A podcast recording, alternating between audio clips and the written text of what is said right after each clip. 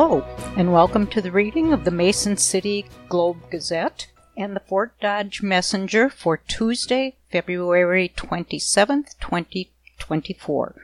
I am your reader, Grace Barter. In today's news from Mason City, the Cerro Gordo County Board of Supervisors on Monday voted two to one to hire an investigative team from Democratic State Auditor Rob Sands' office to look into alleged misuse of the county postage meter by Cerro Gordo County Auditor Adam Wedmore.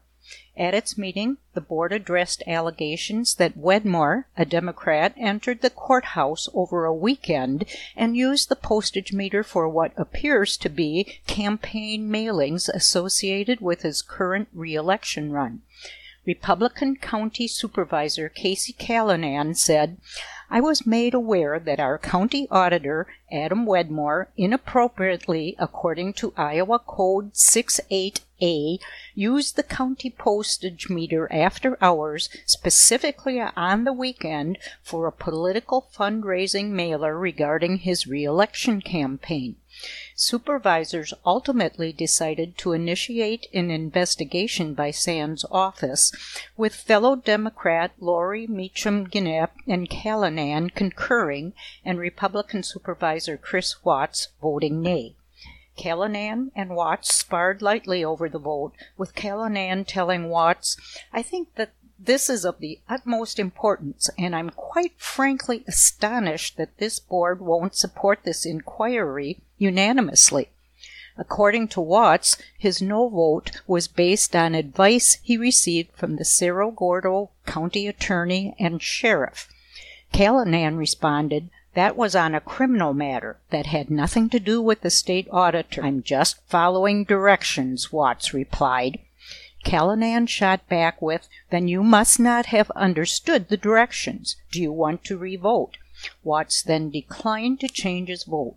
When asked about his dissent, he told the Globe Gazette he is adhering to advice from the county attorney and sheriff to not speak publicly on the matter. As of press time, Wedmore could not be reached for comment.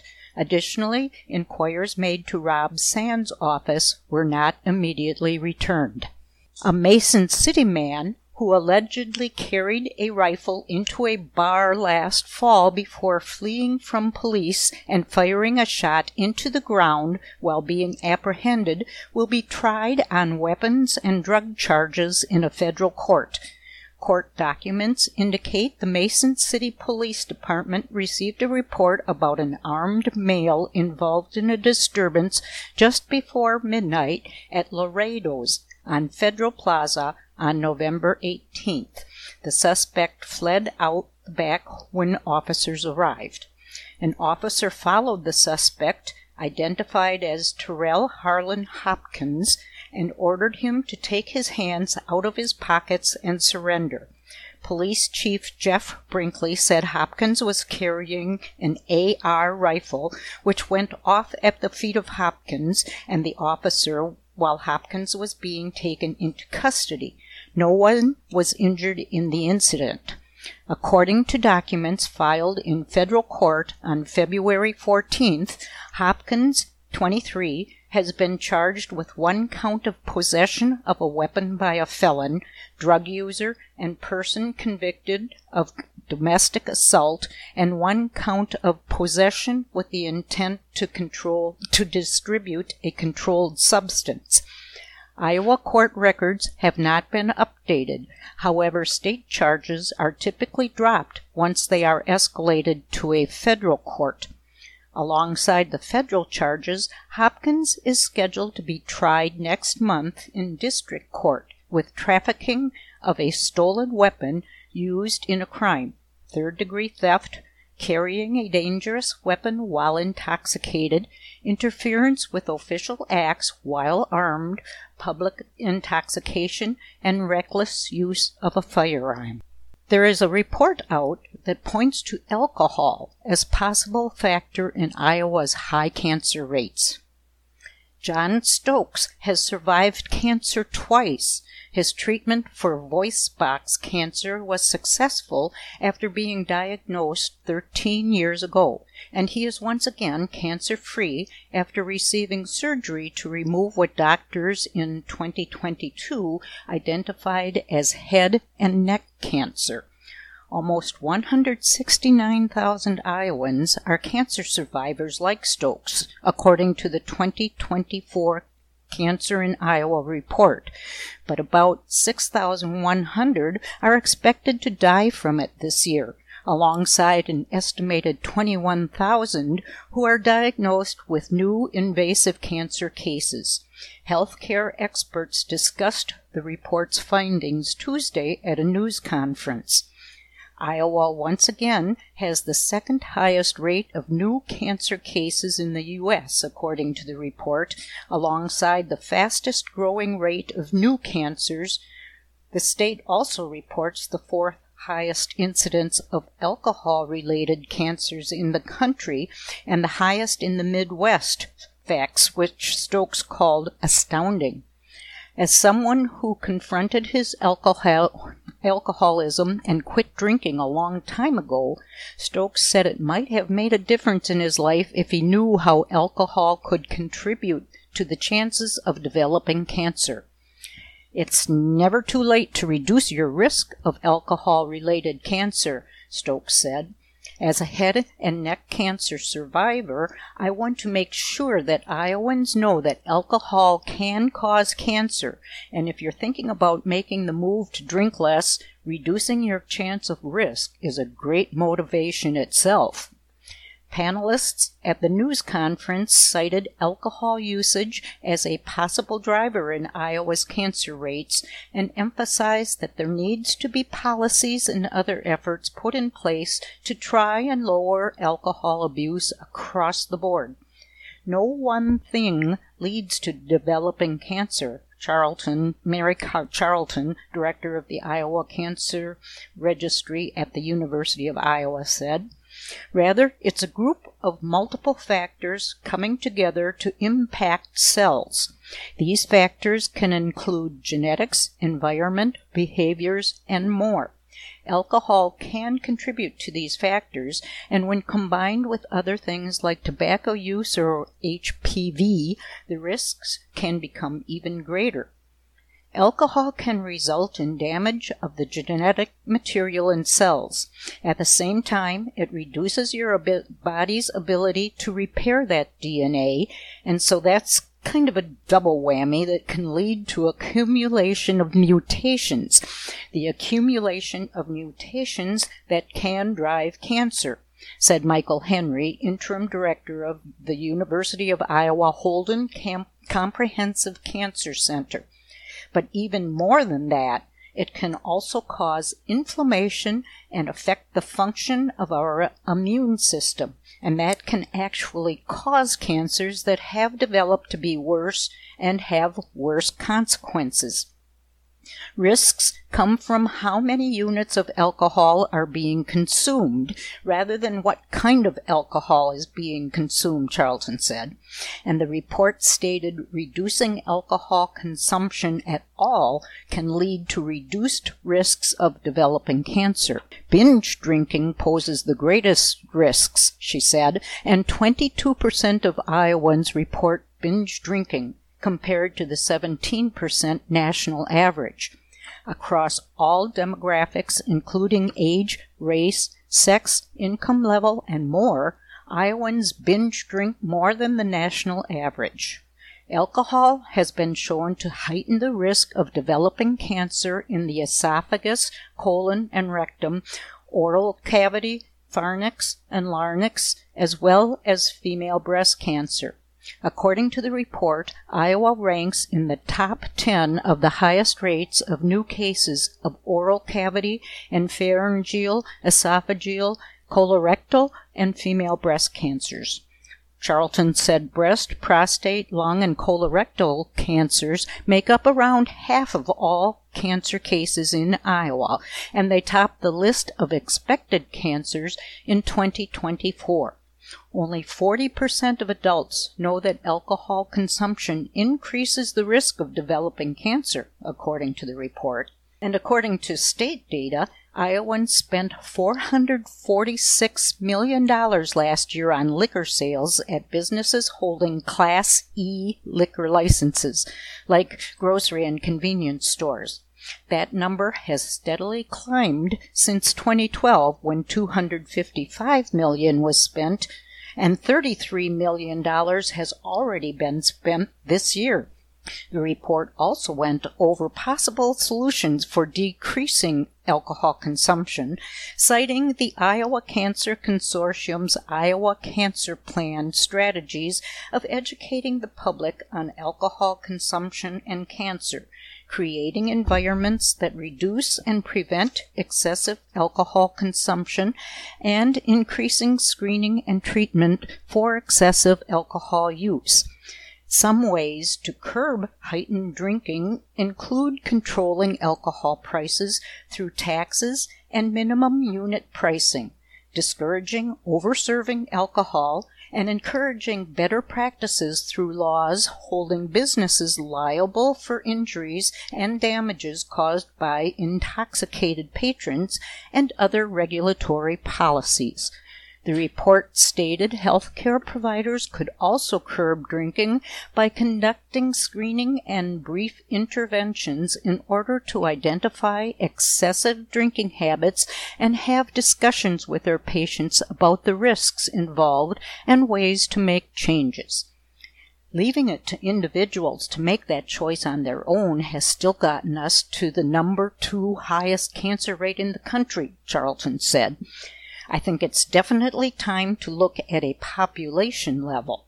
What are the things that we can do at a population level, whether it's policy, legislation, programming, things like that, that make it easier to make the healthy choices and harder to make the less healthy choices.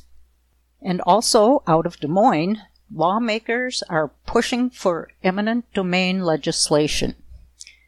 As opponents of carbon capture pipelines continue to lobby lawmakers for restrictions on eminent domain, the prospect of legislative action on the controversial projects this year is unclear proposed pipelines to capture CO2 emitted at ethanol plants for underground storage have sparked controversy over the last few years as landowners opposed to the use of eminent domain and environmentalists have lobbied to block their construction. The projects are backed by Iowa's ethanol and agricultural industries as a vital tool for boosting profits and breaking into new markets. Earlier this month, House lawmakers advanced House File 2522 out of committee. This the bill would allow landowners affected by an eminent domain proceeding to petition a court to determine their rights and the constitutionality of the eminent domain request. The court would be able to determine, before the Iowa Utilities Board makes a final decision, whether the use of eminent domain to involuntarily take land is warranted by the proposed project. That decision could be appealed to higher courts. The bill originally would have allowed one fifth of either chamber of the state legislature to pause eminent domain proceedings, but that piece of the bill was received in, removed in committee. Representative Steve Holt of Denison, the chair of the House Judiciary Committee, said it would make the process more fair for all parties.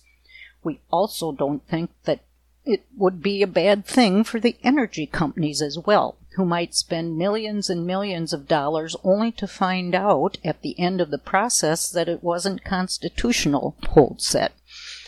Two pipelines are proposed in Iowa to capture CO2 produced at ethanol plants and store it in underground reservoirs.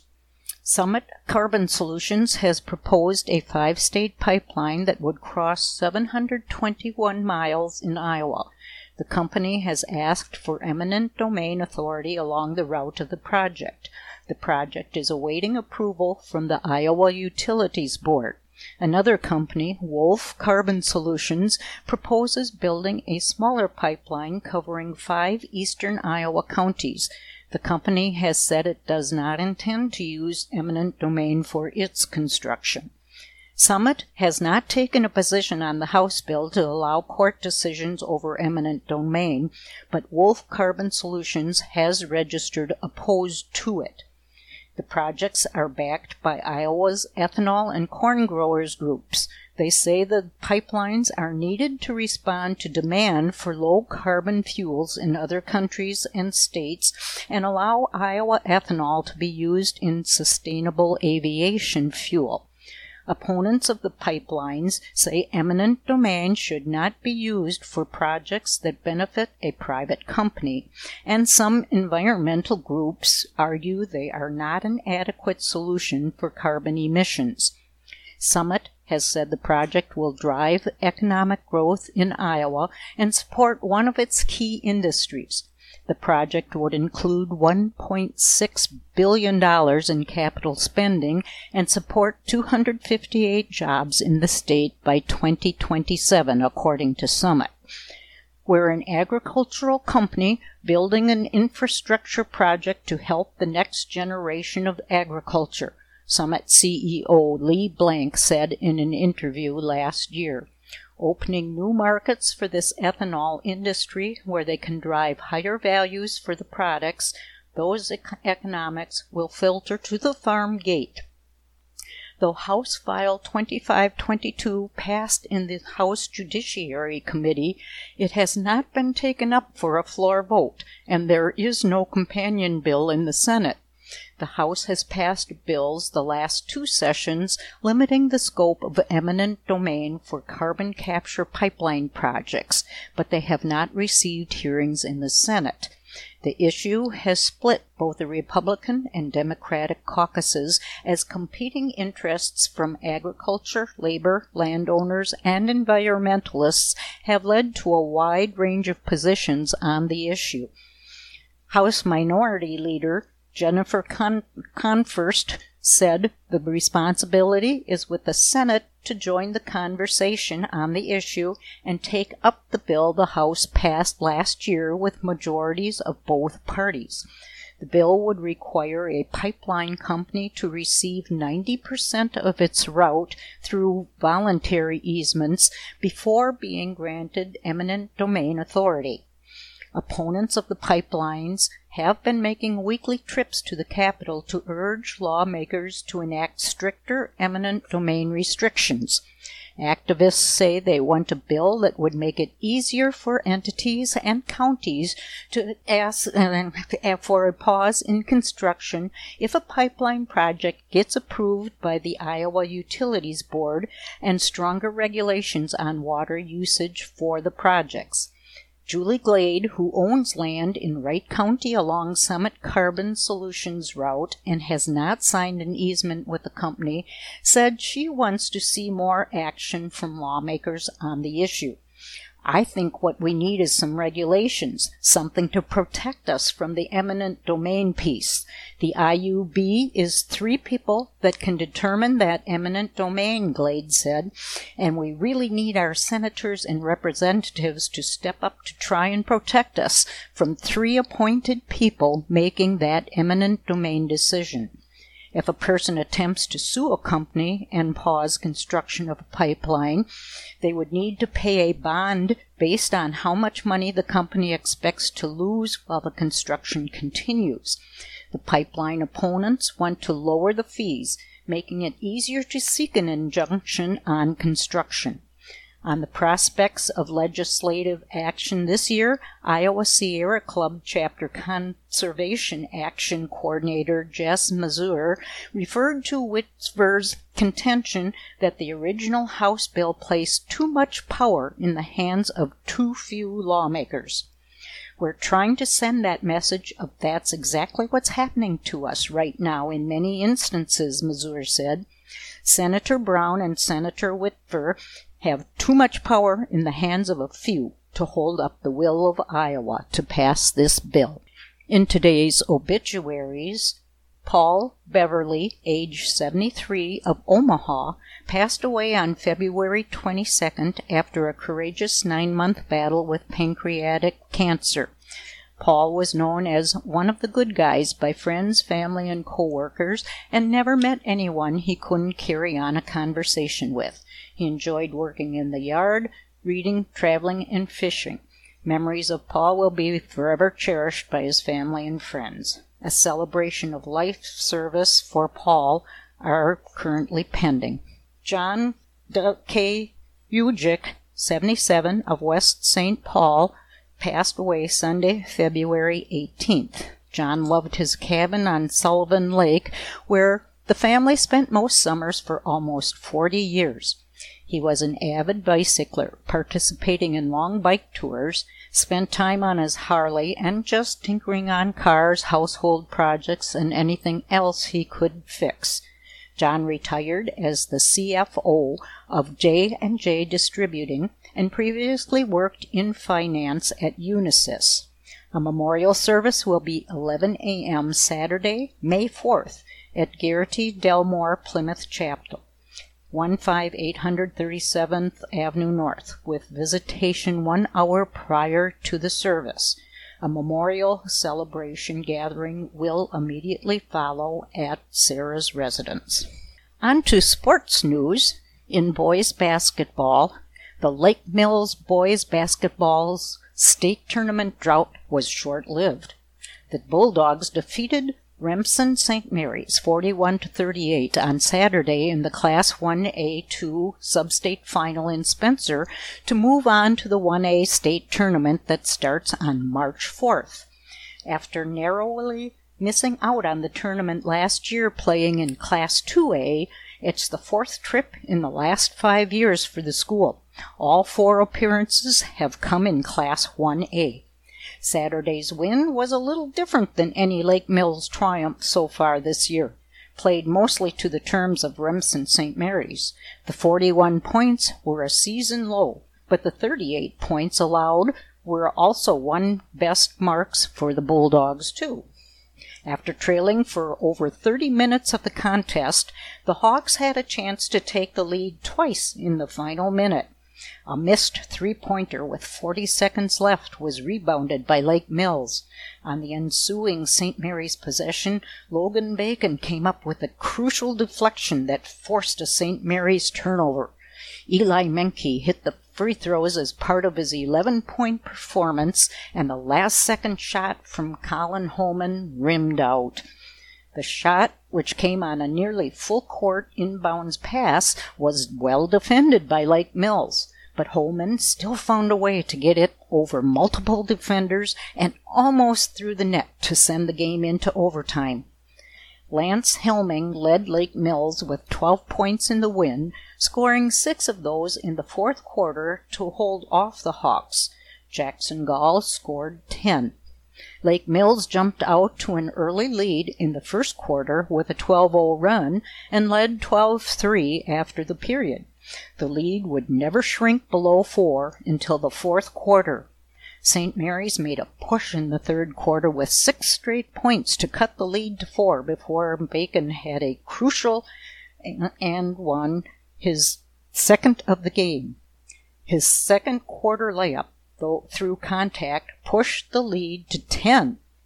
Outside of Menke's clutch free throws, the senior hit three three pointers. The team finished 8 for 10 from the charity stripe, while the Hawks were 5 for 11. The sights are set on the state tournament for Lake Mills, which begins on March 4th at Wells Fargo Arena in Des Moines. It's a particularly special trip for Lake Mills this season Kyle and Eli, the father son duo, get to go together. But for the past 11 years, Kyle has been the coach for this Bulldog group. This is a culmination of the past de- decade for the eight seniors on the team and Kyle. Lake Mills will see a familiar foe in the first round of the tournament, North Union. The top of Iowa West foes occupied the two top spots in the conference standings this year. Lake Mills on the conference title and their two contests were separated by a combined six points. And at times it felt more like a hundred meter sprint than it did a high school basketball game. West Fork head coach Trent Trask said it was one thing to try to prepare for in a practice, it was another thing to experience. Top ranked North Linn's up tempo pace and full court pressure wore down West Fork on Saturday in a 1A sub state final at Dike New Hartford High School. In the end, the Lynx earned a 74 59 victory over the Warhawks to gain their eighth consecutive state tournament appearance. West Fork did a great job early, surviving a rash of turnovers in the first quarter in a back and forth game. The Warhawks led multiple times in the quarter as Sage Sunken, Cade Eberling, and Ed- Edison Maskey all hit three pointers. It took a Ty Flugopt three pointer at the buzzer to give North Linn an 18 17 lead. But the Lynx, who have played in the last six 1A state title games, stretched their lead to eight at halftime, 35 27, as they never left off the gas.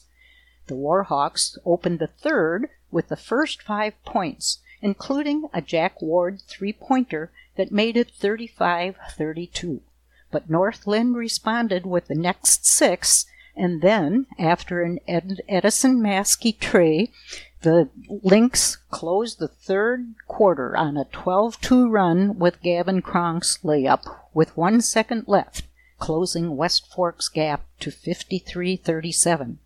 However, the Warhawks were only able to narrow their gap to 10 once in the fourth quarter. Four West Fork players scored in double figures, led by Kronk's 14, Sunken had 13, Maskey 12, and Eberling 10. The first 10 minutes of Monday night's Class 3A2 sub-state final was a thing of beauty for Clear Lake with a combination of ball movement, shooting, aggressiveness at the rim, and defense. But for as quick as the good came, it all crumbled down just as fast against Ballard. The Bombers took advantage of the Lions' mistakes and got 20 points from Jude Gibson to snatch a state tournament bid with a 62 51 win in a chippy affair in Clarion. Clear Lake's season finishes at 22 and 2. It was a mix of misfortune, mistakes, and superb play from Ballard that derailed a short-handed and scrappy Lions' hopes of reaching next week's state tournament. We just stopped attacking and doing what we did, Coach Jeremy Ainley said. We got a little caught up in not being able to get a call here and there and let that get us out of what we wanted to do. And in some health news, the brain drain is when talented and intelligent people move away from an area in search of stimulating and lucrative work. The opposite of brain drain is when talented, intelligent people return home, much like urologist Dr. Elizabeth Takacs did. After 17 years of both providing care to her patients and teaching residents at the University of Iowa, Takacs has brought her expertise to practice at Mason City Clinic. In Mason City, the doctor plans to use her expertise in women's urology to continue caring for women's needs as well as expanding into general urology. Takacs focuses on two types of urinary incontinence stress incontinence and urge frequency incontinence. She will provide general urologic care as well as urology issues associated with underlying neurological conditions such as multiple sclerosis and Parkinson's disease. She will also travel to area outreach clinics in order to provide hometown care for Iowa residents. Patients don't need a referral from their primary care physician to see Takacs at the Mason City Clinic. We take physician and self referrals, Takacs noted. And that does it for the Mason City Globe Gazette for today. Now, we'll switch over to the Fort Dodge Messenger for Tuesday, February 27th. The final reading of a proposed franchise fee on gas and electric bills to pay for additional city services was tabled by the Fort Dodge City Council at its regular meeting Monday night. The first two readings of the franchise fee were approved by the Council at its January 22nd and February 12th meetings. The final reading was scheduled for Monday's meeting, but the Council voted unanimously to table that reading after receiving a petition from residents to push the fees to a special election. Council approval on three votes is the standard procedure for enacting an ordinance in Fort Dodge.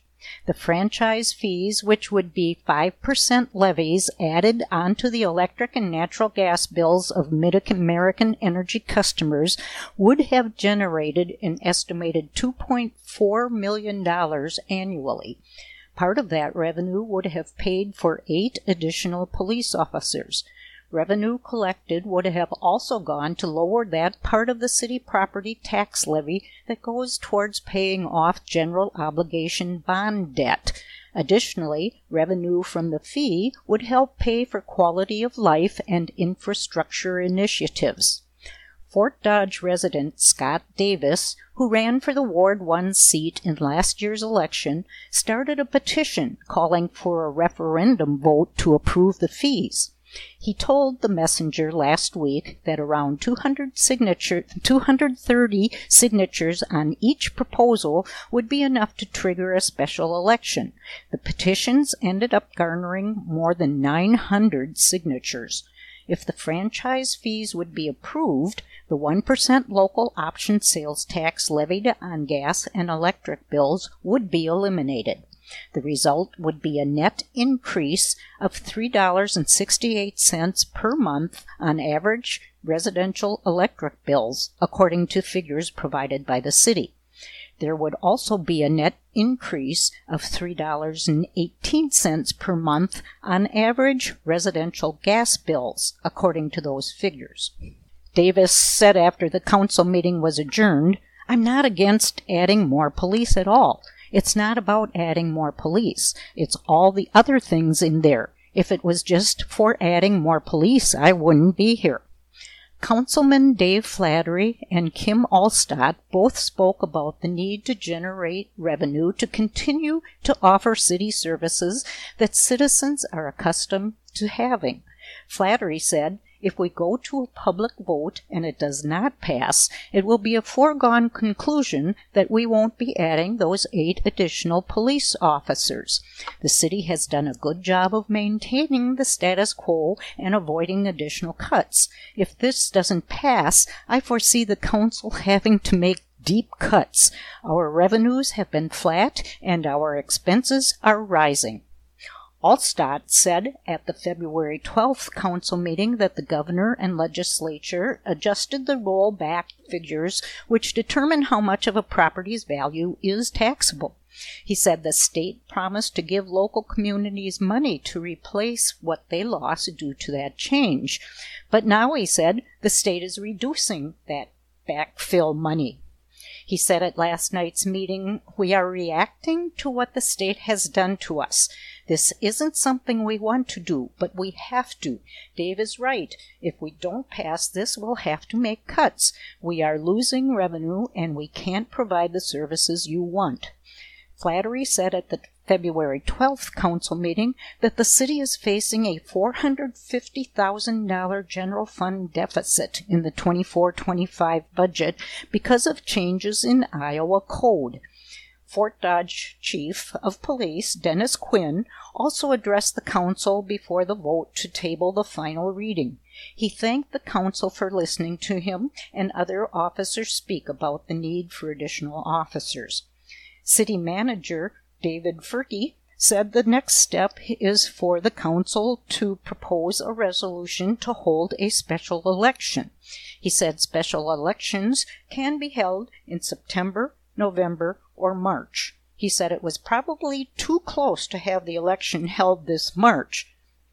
In other business, the council voted unanimously to award a contract for the South Downtown Drainage Improvements Project Phase 2. Rash its construction of Fort Dodge was unanimously awarded the project. Rash was the only company to submit a bid. Said Mayor Matt Bemrich, This is a good project, and I am glad to see it awarded to a local contractor. The final bid was $3,876 for bid alternate A, which included plain cement concrete or PCC roadway construction for the southern portion of the project along 3rd Avenue South and 12th Street. A second bid, bid alternate B, included hot mix asphalt or HMA roadway construction for the area.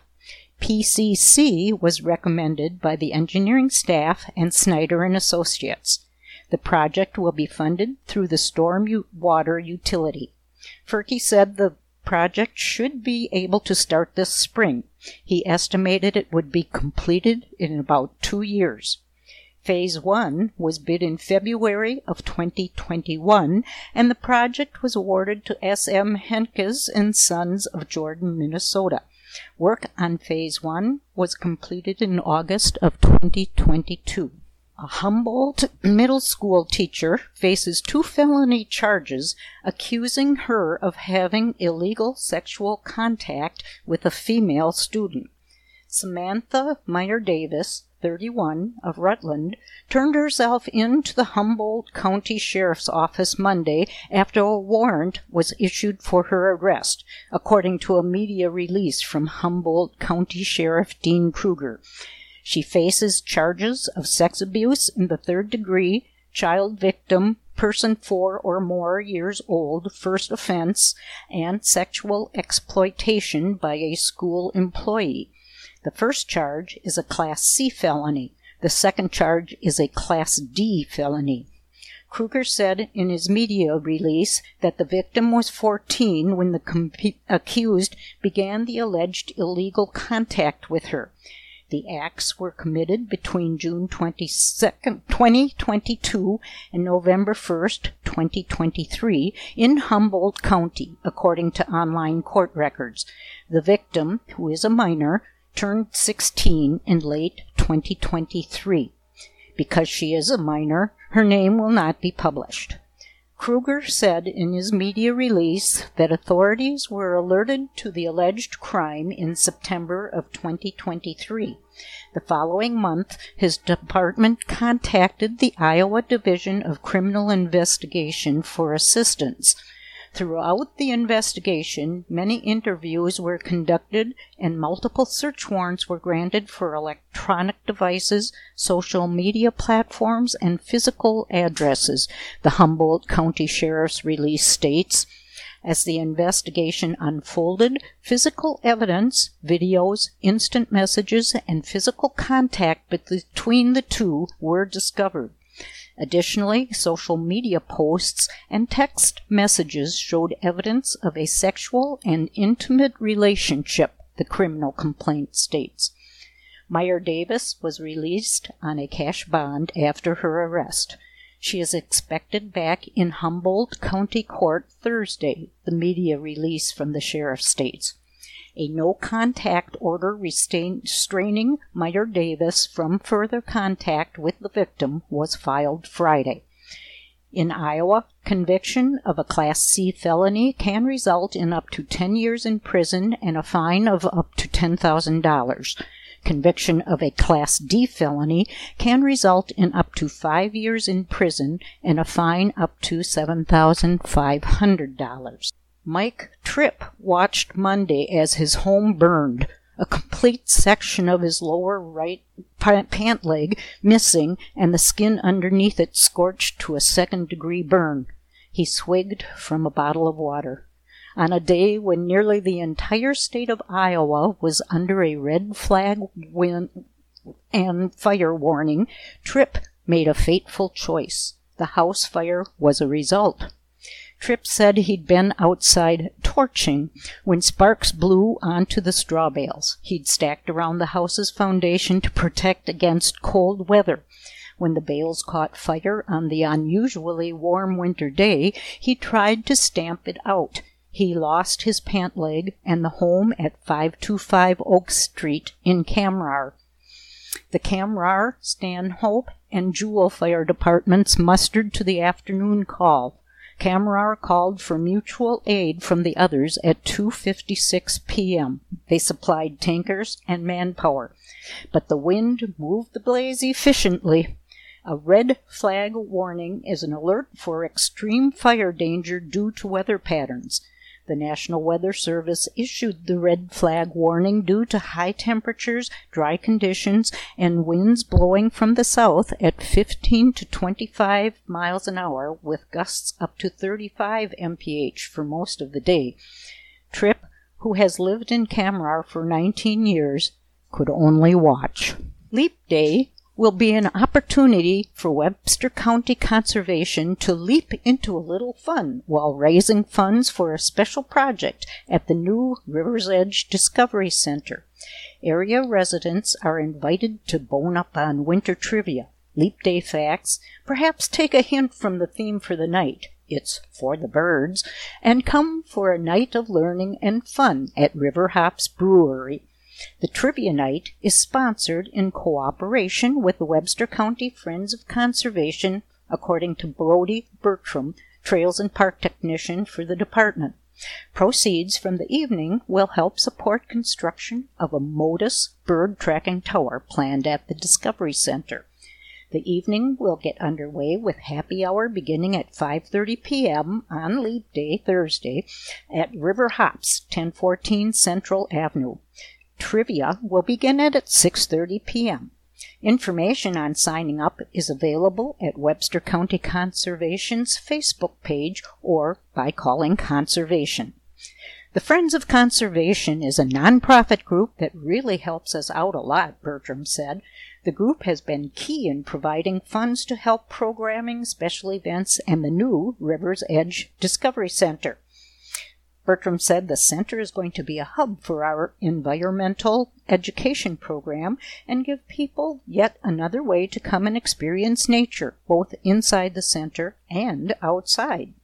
While the exterior of the building is complete, work is still underway inside, including exhibits, natural displays, and more. Bertram noted, We're hoping for a grand opening in late summer or early fall. Located near the Des Moines River in Fort Dodge, the center is all based around water. But the river is much more than just a flowing body of water. It's an ecosystem, a critical natural resource, not only to wildlife that make their home in Webster County, but also to thousands of migratory birds that just pass through. Hence the motivation for the new Motus tracking tower to be featured at the trivia night. Bertram is pleased to welcome Anna Burkhart Thomas, a biologist and avian ecologist for the Iowa DNR, as special guest for the evening. There will be six rounds of trivia, including time for Burkhart Thomas to speak briefly on the Motus Tower and how it can help scientists learn about migrating populations of wildlife. I learned about Motus about a year ago, Bertram said. It's a wildlife tracking system, and it's all based off radio telemetry. Such tracking systems for wildlife have been used to track a variety of wildlife for many years. Motus is actually an international tracking effort that was started by Birds Canada. It allows researchers literally across the globe to simultaneously track huge numbers of birds, bats, and even insects. There are Motus receivers in 34 countries with more than 350 species tagged to date, and the program continues to grow. Bertram is pleased that the Friends of Conservation group is actively supporting the local Motus project through the Leap Day Trivia Night. The Des Moines River is an important resource to migrating waterfowl, and the Motus Tower will help collect data on how and when the river is being utilized by these avian guests of the river. Bertram said we'll understand more why they are traveling through our state, what Iowa is offering to those birds. It's just all sorts of amazing statistics that Motus will gather. Already, 16 individuals has, have signed up for the trivia night, and more are always welcome. Folks are invited to compete individually or as teams. It's a casual night of fun competition focused on learning and supporting conservation efforts, according to Bertram. There will be a great variety of prizes, courtesy of a number of local businesses. Among the prizes will be a pizza and also a pretzel appetizer provided by River Hops Brewing. Bertram issued his thanks to River Hops and all the sponsors who helped make the night a success. There are no obituaries to read today. But in sports, excuse Dick Youngers if he takes a few extra minutes to enjoy this coming week. While the Newell Fonda girls' head coach is no stranger to state trips, this one holds a little extra meaning for him. The second ranked Mustangs begin their quest for another crown when they face Calamus Wheatland Wednesday night inside Wells Fargo Arena in the quarterfinals at 5 p.m. Not only is this the seventh consecutive state appearance for one of the more decorated small school programs in the state, it is the 15th under Youngers. Why is that number important? Because a certain senior was hanging around the team during that very first appearance all those years ago. Kiera Youngers, his daughter, is one of four seniors on the current roster, along with Gretel Larson, the daughter of longtime assistant Kevin Larson, Isabel Bartek, and McKenna Severs. When Kevin and I started this, I never imagined it would grow into what it has become, an emotional Youngers said following the regional final. They were the water girls for those teams and got to experience it all. The only blemishes on the record for the Mustangs this year came in close setbacks to top rank 2A and fellow state qualifier Estherville LC. Outside of those two games, Newell Fonda scored over 90 points three times, including a season high 105, while surpassing 70 in 15 others. Youngers, Junior Kinsey, Hinders, Severs, and Bartek all averaged double figures as the team made 179 three pointers on the year. During the regular season, the Mustangs defeated fellow 1A state qualifier and two time defending champion Bishop Garrigan 72 51 and top 2A state qualifier Sioux Central 48 38 those are the only losses for both teams this year. Newell Fonda claimed three straight state titles from 2019 through 2021 and are four time champions overall with five runner up finishes, including last year. Calamus Wheatland survived Danville in the regional final to advance to state for the first time in program history. The Warriors have won 14 straight and went 12 0 in the Tri Rivers Conference East Division. They are led by seniors Emily Bookman and Kaylee Hill, who are both averaging around 13 points a night.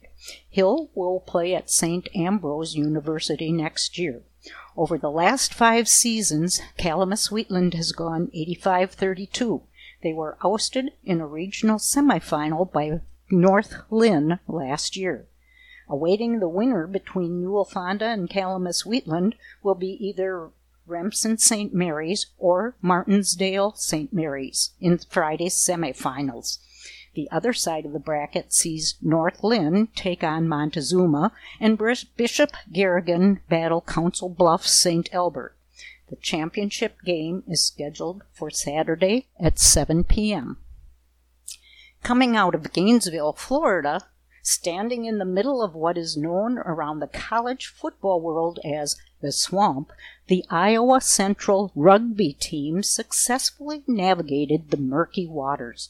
The Tritons secured an automatic bid to the upcoming college rugby championships later this year by winning the Sunshine Sevens title this past weekend. Iowa Central will compete against the best 32 teams in the country in Washington, D.C., April 26th and 27th for the first time in three years. We played hard and really got after it, ICCC head coach Brent Nelson said. I have to give Triton assistant coach Joe Lippert a lot of credit. He has put in a lot of work along with assistants Quentin Gilligan and Casey Hansen. During the event, the Tritons finished 4 1, with the lone loss coming in the opening match to Notre Dame. Iowa Central would avenge that two point defeat in the finals, taking out the Fighting Irish.